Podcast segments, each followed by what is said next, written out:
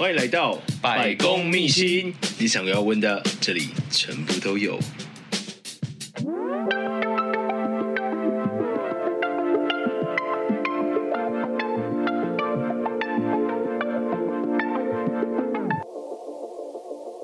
Hello， 大家好，我是今天的节目主持人失礼先生。那我们今天邀请到一位重量级的来宾，他是优根身心灵学院的创办人，我们的凯教练。那我们欢迎。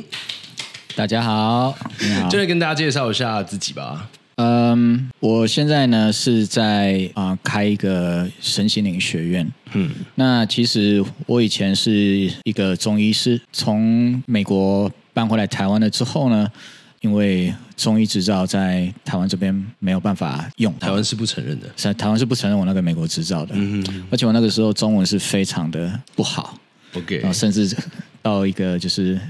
很简单的字都会写错的那个程度，所以那时候其实如果就像家人跟我讲的那样子说去、嗯、考一下这个中医执照的话，对我来说还是一个非常遥远的事情。那我自己就想说，那暂时可以先做些什么事情，然后那时候就一开始就游山玩水啊，然后就开始试着去经营 I G。 那我觉得透过经营 I G 之后，我发现哎，好像在我们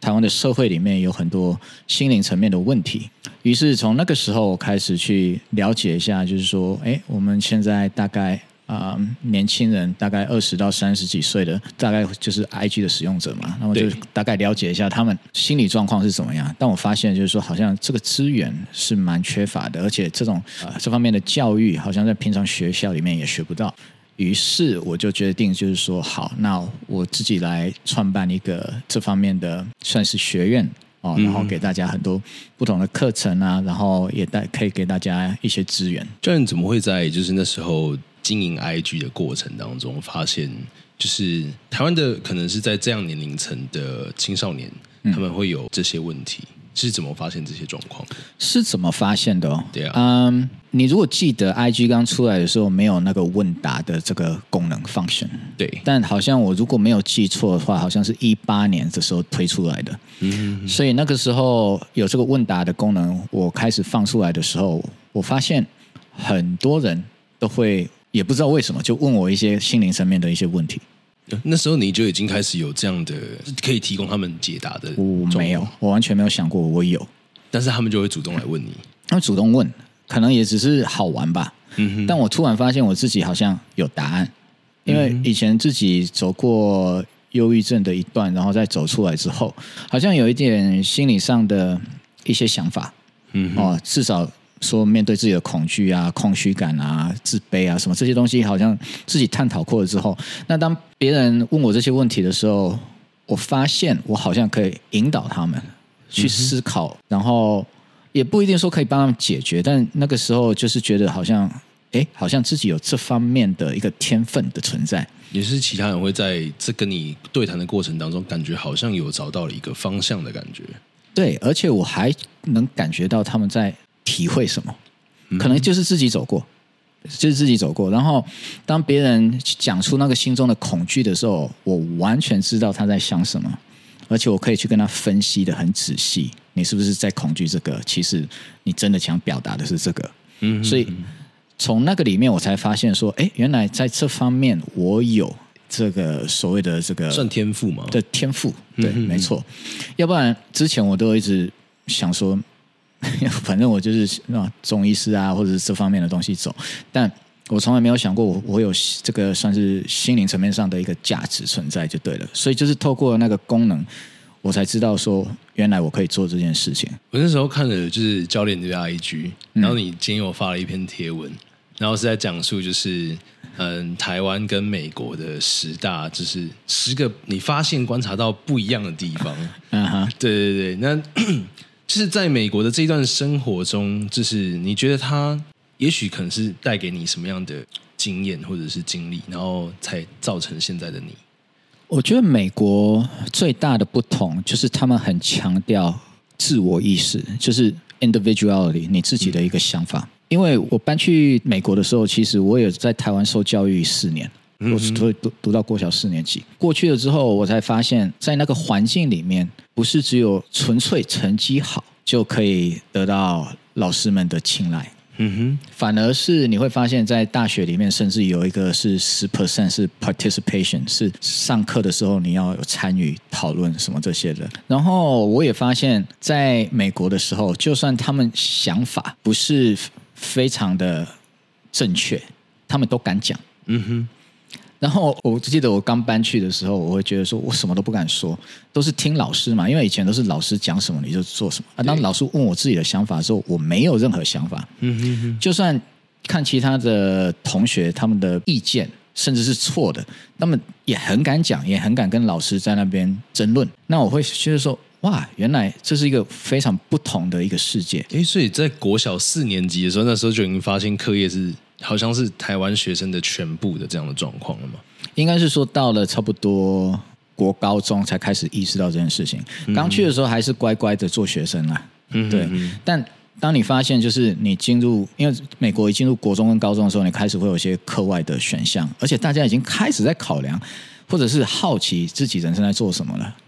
就开始对整个世界的一个好奇心会开始慢慢的让他去探索。对，嗯，他比较偏于就是说他很注重你的自我的想法。那我其实到了大学跟硕士是读的是音乐系。哦，是音乐系？对，我是音乐系，所以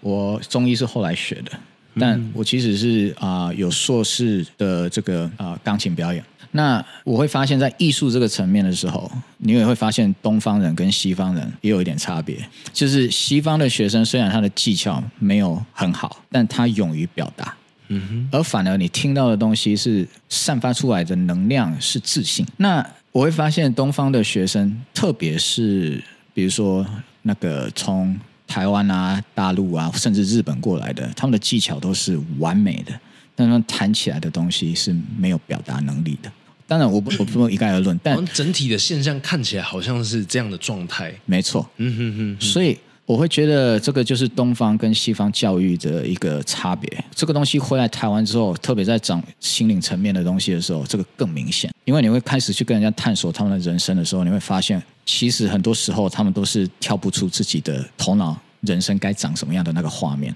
而那个画面就来自于他们从小到大被洗脑，你应该人生长什么样子，什么样才算是成就，什么样才算是、呃、丰满的人生、哦嗯、就好像就有一个剧本了。这个剧本好像在东方的世界里面，或在东方的教育里面好像是非常强烈的，让他们甚至去思考你有其他的选择他们都不会去想。嗯哼哼，所以每次在跟他们讨论一些事情的时候，甚至在讨论他们的画面的时候，都是充满恐惧。我甚至会说你要不要去试看看，是不是搞不好有其他的选择，连这个他们都要抗拒了，就连想象你有其他的选择都会被抗拒。那种思想的前置感觉好像是从小就被压制住的那种感觉、嗯、没错啊。所以在 I G 上我自己跟大家分享的东西都是比较算叛逆一点的。嗯哼，那我在美国其实在做中医诊所的时候有收过学生，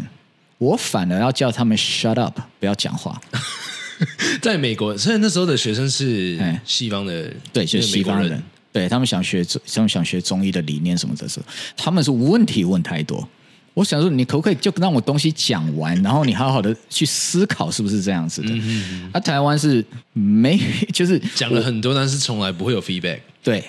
就是完全是反过来。所以你会发现我在台湾进 I G 这件事情的时候，我几乎给的理念都是比较算是让他们有点叛逆一点，嗯，有点这个反抗的心态。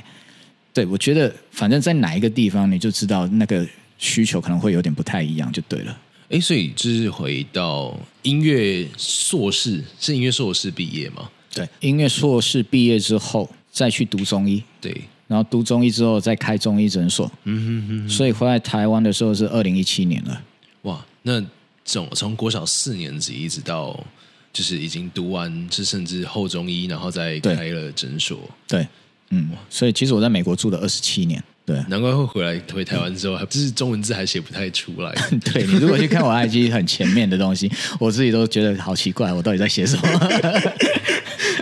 我知道我想什么，但是好像那个表达不出来。那也是因为就是那时候回到台湾之后的中医执照的认定的问题，所以说后来就是又摸索了一阵子，然后发现哦，就是其实在这个年龄段的青少年他们有这样的需求，然后想说也可以提供大家这样的资源。然后来去做一些探索。我我觉得就是比较有趣的，就是因为毕竟我有一些医学的背景，嗯、所以我所谓的身心灵是真的连身体都有顾到。嗯哼，所以对我来说，这两个东西，身跟心这两个东西是连结在一起，它是分不开的。嗯哼，那可能在台湾大部分你所看到的身心灵产业的话，比较算是心灵层面。对对对，你也会发现，可能在大家看的医疗系统里面。啊、呃，比如说医生们呢，也对心灵层面的东西也是有点没时间，也不敢去触碰，或者是、呃、甚至没时间去管理到这么多。嗯哼，所以我觉得我就是这两个东西的一个桥梁，把这个两个东西可以把它结合起来。我的身心灵的看法是，身跟心的健康它是互相影响的，它是分不开的。嗯哼，啊，那我就是用我自己的方式去诠释，因为毕竟我跟大家背景有点不太一样。嗯嗯，就是创造出来的那个世界观是不一样的。对啊，这毕竟在可能美国就是在二十几年下来的教育，就让人觉得说 I don't fucking care， 这是其他人到底在讲什么？也没有到不 fucking care 啦，但是就是旁边的人，我知道大家有他们自己的一个做法，嗯、然后这里有大家习惯的东西，就是以台湾的来讲，大部分的人会觉得比较常接触到的东西。对。应该大部分就是呵呵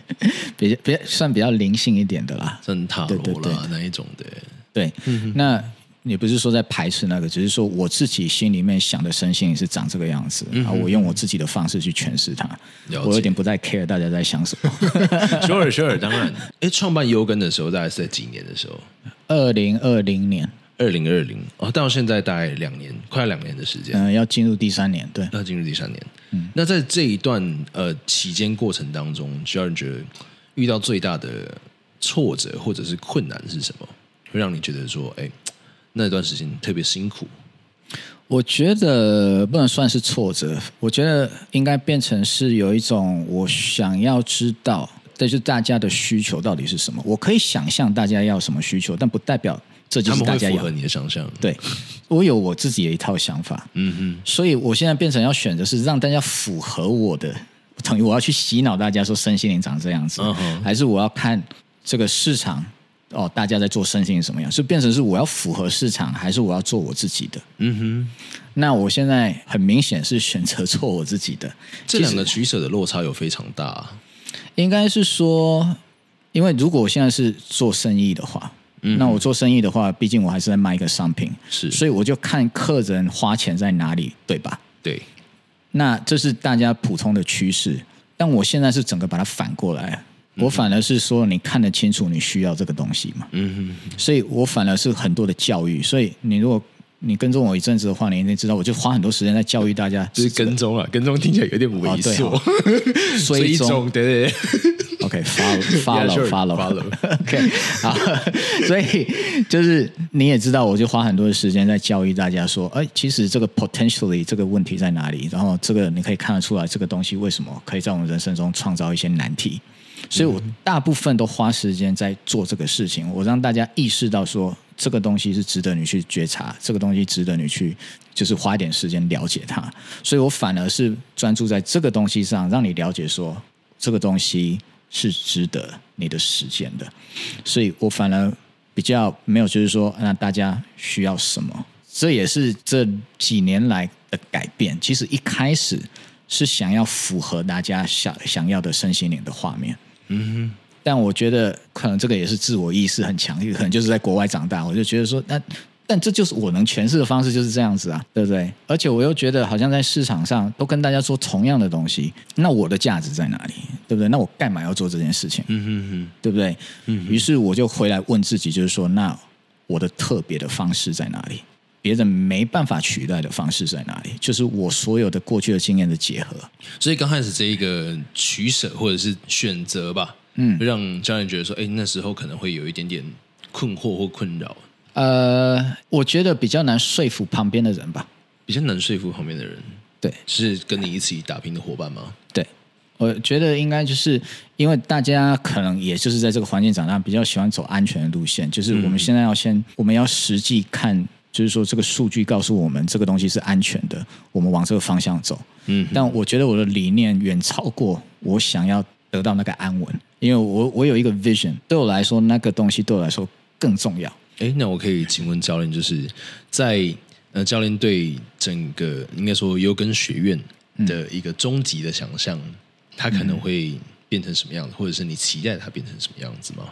我不知道你有没有听过，在美国有一个东西，有一个人叫 Tony Robbins， 那他算是在美国算是一个，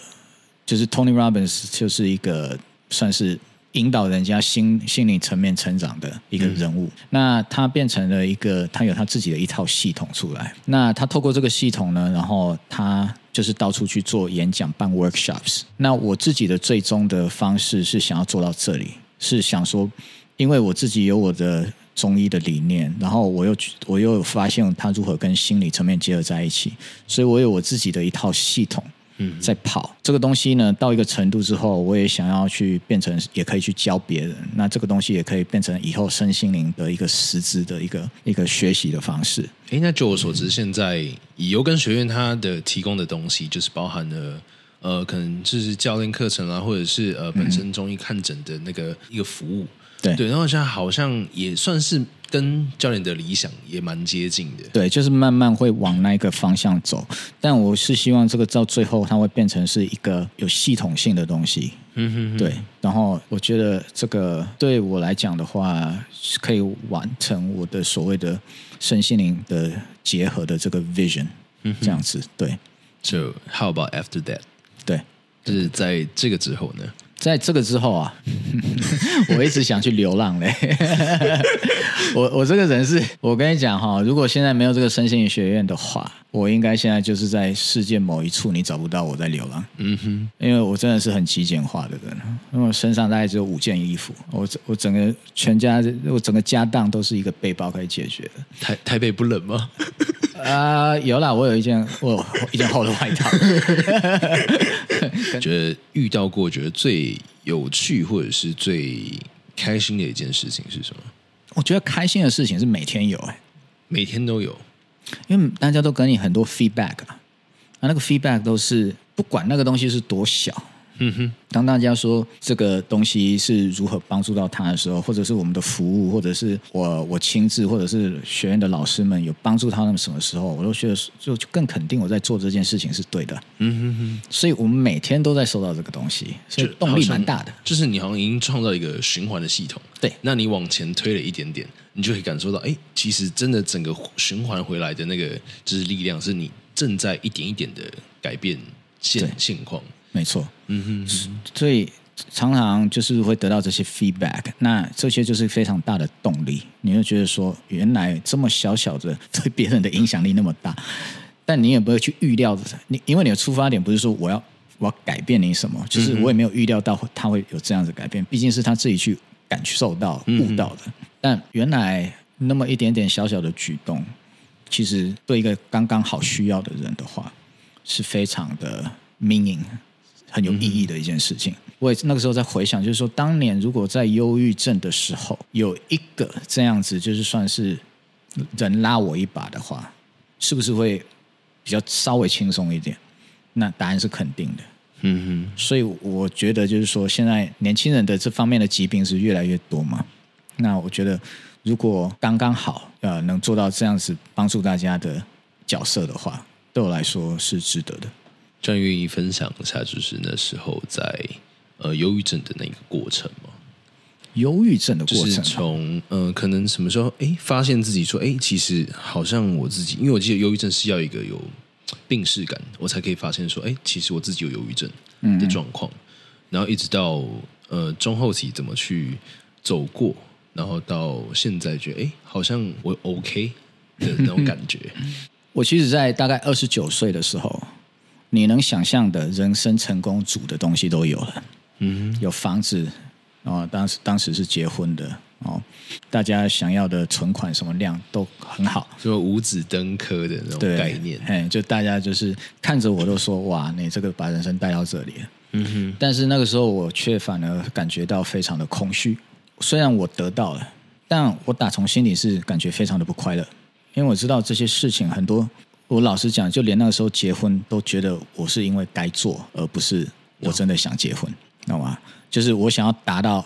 大家所谓的我有车有房有妻子有这样子的，嗯，所以当他全部都到的时候，我才发现说，哎，那接下来嘞，我人生不知道要干什么、欸、而且才去开始去探索说原来这些东西都不是我想要的、嗯、虽然我那时候没有想的那么清楚，但是我就是一个莫名其妙的一个我我干嘛要搞这些东西啊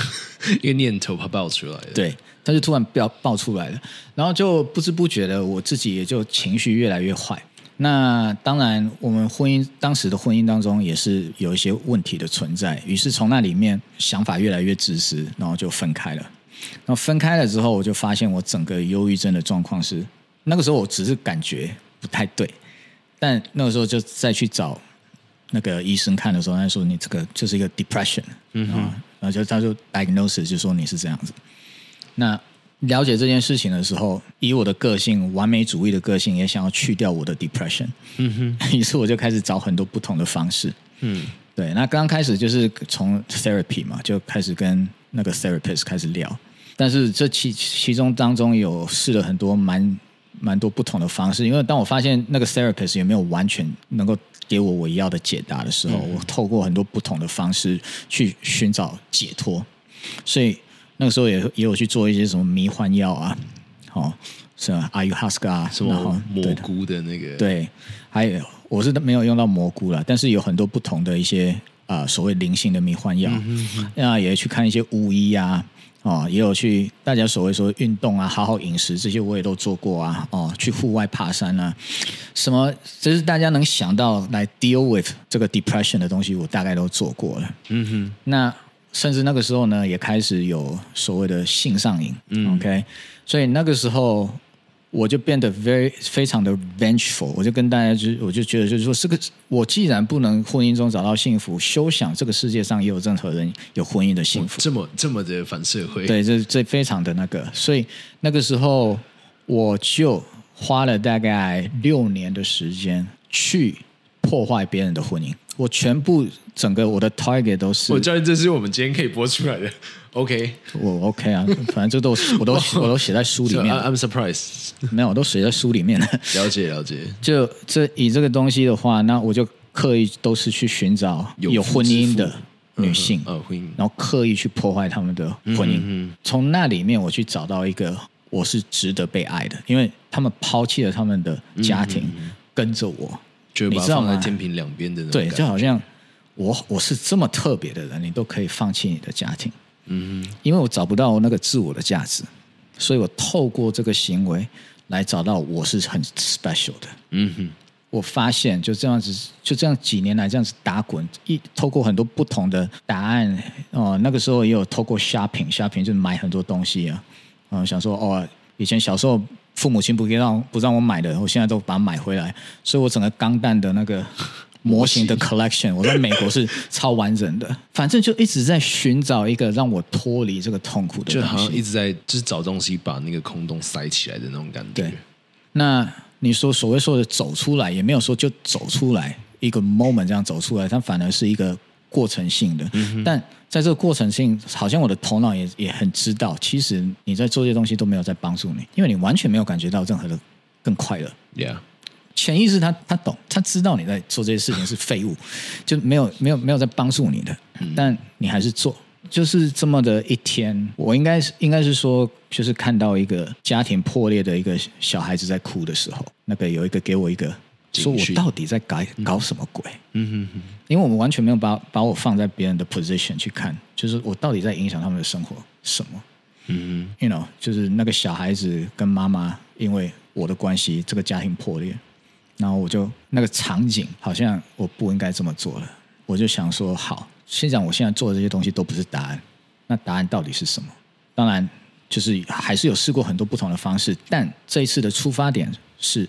我才是答案，我要从我打从内心做一个改变，这才是答案。嗯哼，对，所以以前是找东西来填满，对啊，但是后半段虽然还是没有答案，但至少是我知道这些东西都没有在帮助我，一定不是往外找，而是往内找，至少可能能看到问题是出在哪里。所以你说走出来的话没有那么一个刹那、嗯、但它是一个过程性的东西，有很多的刹那让我醒过来，就是说这都不是答案，这都不是答案，都不是答案。那 到, 回到最后就回到说、哦、原来是一种自我觉察，为什么我空虚，我要去了解这件事情，而不是我要脱离我的空虚。如果我脱离它，它代表它还是会再回来，它会循环回来。但如果我了解为什么它会发生，就是它时常会在，对，但是我不必去害怕它跟恐惧它。至少如果我的出发点是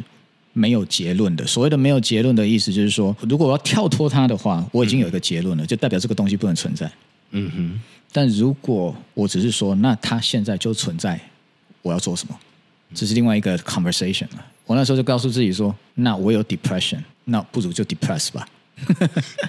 有忧郁吗？那就不如就忧郁吧。那我如果我就忧郁，会发生什么事情？于是开始东西有另外一个转向。那当然，身体层面、生理层面还是要照顾好自己。我不是在说这些都没有做，嗯哼哼，只是纯粹是一个心理的改变。说，那如果我就是忧郁呢？我愿意忧郁呢？在这个时间点发生了什么事情？是不是就比较像是一个重担放下来，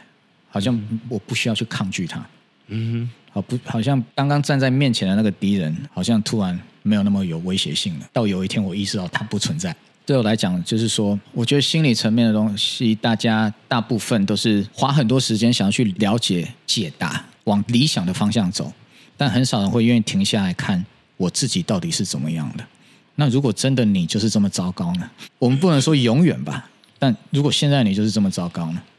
会不会你的问题是来自于你对它的抗拒？嗯，那就是去接受，你要相信，就是未来是 changeable， 就是它是会改变的。一定会啊！你想想看，人生就是无常嘛。嗯哼哼。但我们会认为那个糟糕，我们就会认为是永远的。嗯哼哼。这是我们的自己的错觉，但其实它是会变化的。你想想看，你哪个时候不是无常？你现在打个喷嚏，你去上个厕所，你的身体已经变了。你有哪有你有哪个 moment 是同一个人？嗯哼哼。不是吧？所以我，我我是觉得就是说，我们的头脑喜欢创造一个，就是我现在的状况，就是我逃不掉，而且它不会变。其实当我说我是忧郁的，其实我是在告诉你时间点，但我们会误以为我就是忧郁。了解，你懂吗？你它变成你整个人了。嗯哼哼。但其实是一个时间点，你是停留在那边啊。所以当你去抗拒它的时候，你同时也在强化这个东西原本的存在。如果你不缺爱，你干嘛要去追爱？所以当你想要去掉这个状态，你也同时在肯定你有这个状态。那如果平常我们的生活，比如说什么报税啊，或者是买车啊，那这个就是我要去找解答。嗯，但我觉得是心理层面，反而是要去了解为什么这个问题存在。嗯哼，就好像在一个黑暗的房间里面，你把灯打开了，一切就看得很清楚了。啊，如果你在黑暗的一个房间里面没有灯的话，你当然害怕。啊，但你面对黑暗，你总不会想要去打它吧？对不对？对。但黑暗你要怎么样？你要把灯光打开来，你就看得清楚到底问题在哪里，是这样子的。嗯，所以我认为心理层面啦，哦，心理层面的部分的话，我觉得是呃，去 able 去觉察，嗯哼哼，哦，你自己的头脑在搞什么鬼，甚至它以后再发生的时候也没有那么大的影响力。就很常在现实动态里面讲到一件事情，就是有关于大脑的把戏。大脑的把戏哦，对，就是他们大脑在欺骗你的事情。Well， 你想想看好了，就比如说我们的大脑，比如说我跟你讲说"成功"这两个字，嗯，这成功你摸得到、吃得到、看得到吗 ？No， 没有，它是一个抽象的概念。对，但你会去追求成功，但这就是人类头脑很聪明的部分，其他其他动物比较难去想象有这种的概念。嗯哼 ，OK， 这是人的特质。那人的特质会创造出这些概念来，然后于是你会去想要去追求它，所以你会去追求我是个孝顺的孩子，你会去追求一个我是值得爱的人，你会去追求一个我是杰出的青年，对，类似的。但是这些概念却变成是主导你人生所有一切的东西。嗯，但你要你要知道，就是说我不是说这个是错，我的意思是说我们的人类的头脑就是这么的聪明，但你会误以为这个东西是你所有的人生。在这个概念里面呢，就没有 yes and no。你现在把成功这个字拿出来的话，我的 yes 跟你的 yes 搞不好都长得不一样。对对，所以在心理层面你会发现其实没有绝对的 yes and no，嗯，甚至连灰色都不是， 它, 它什么都不是，它就只是概念。所以我在说头脑的把戏，就是来自于因为我们的头脑认为这个东西是真实的，它不是，它是个概念。但我们会执着在什么是成功的人，但当你说我是个成功的人的时候，然后你变成你整个人生都在追求这个东西的时候，我会说，哎，你也要看清楚哦，这是你自己头脑的把戏哦。我不是说你不能有，而是当你有之后，你的人生也不太可能会是自由的。当你有所求，你不可能是自由的嘛。嗯哼。但我不是说你不要去追求，我只是让你了解有这回事，提醒你一下。我们要说服你说不要有，不要不要去追求这些事情。就是我们会不停的去追逐，就是脑中所想象出来的那个画面。对对，但是不要让那个方面去主导你的人生。对，应该是就是。呃，回归到你自己、嗯、现实真正在经历的跟真正在感受到的东西、嗯、对，在对于优跟身心学院，教练曾经在 I G 上讲过，就是说是为了学院要你做什么都可以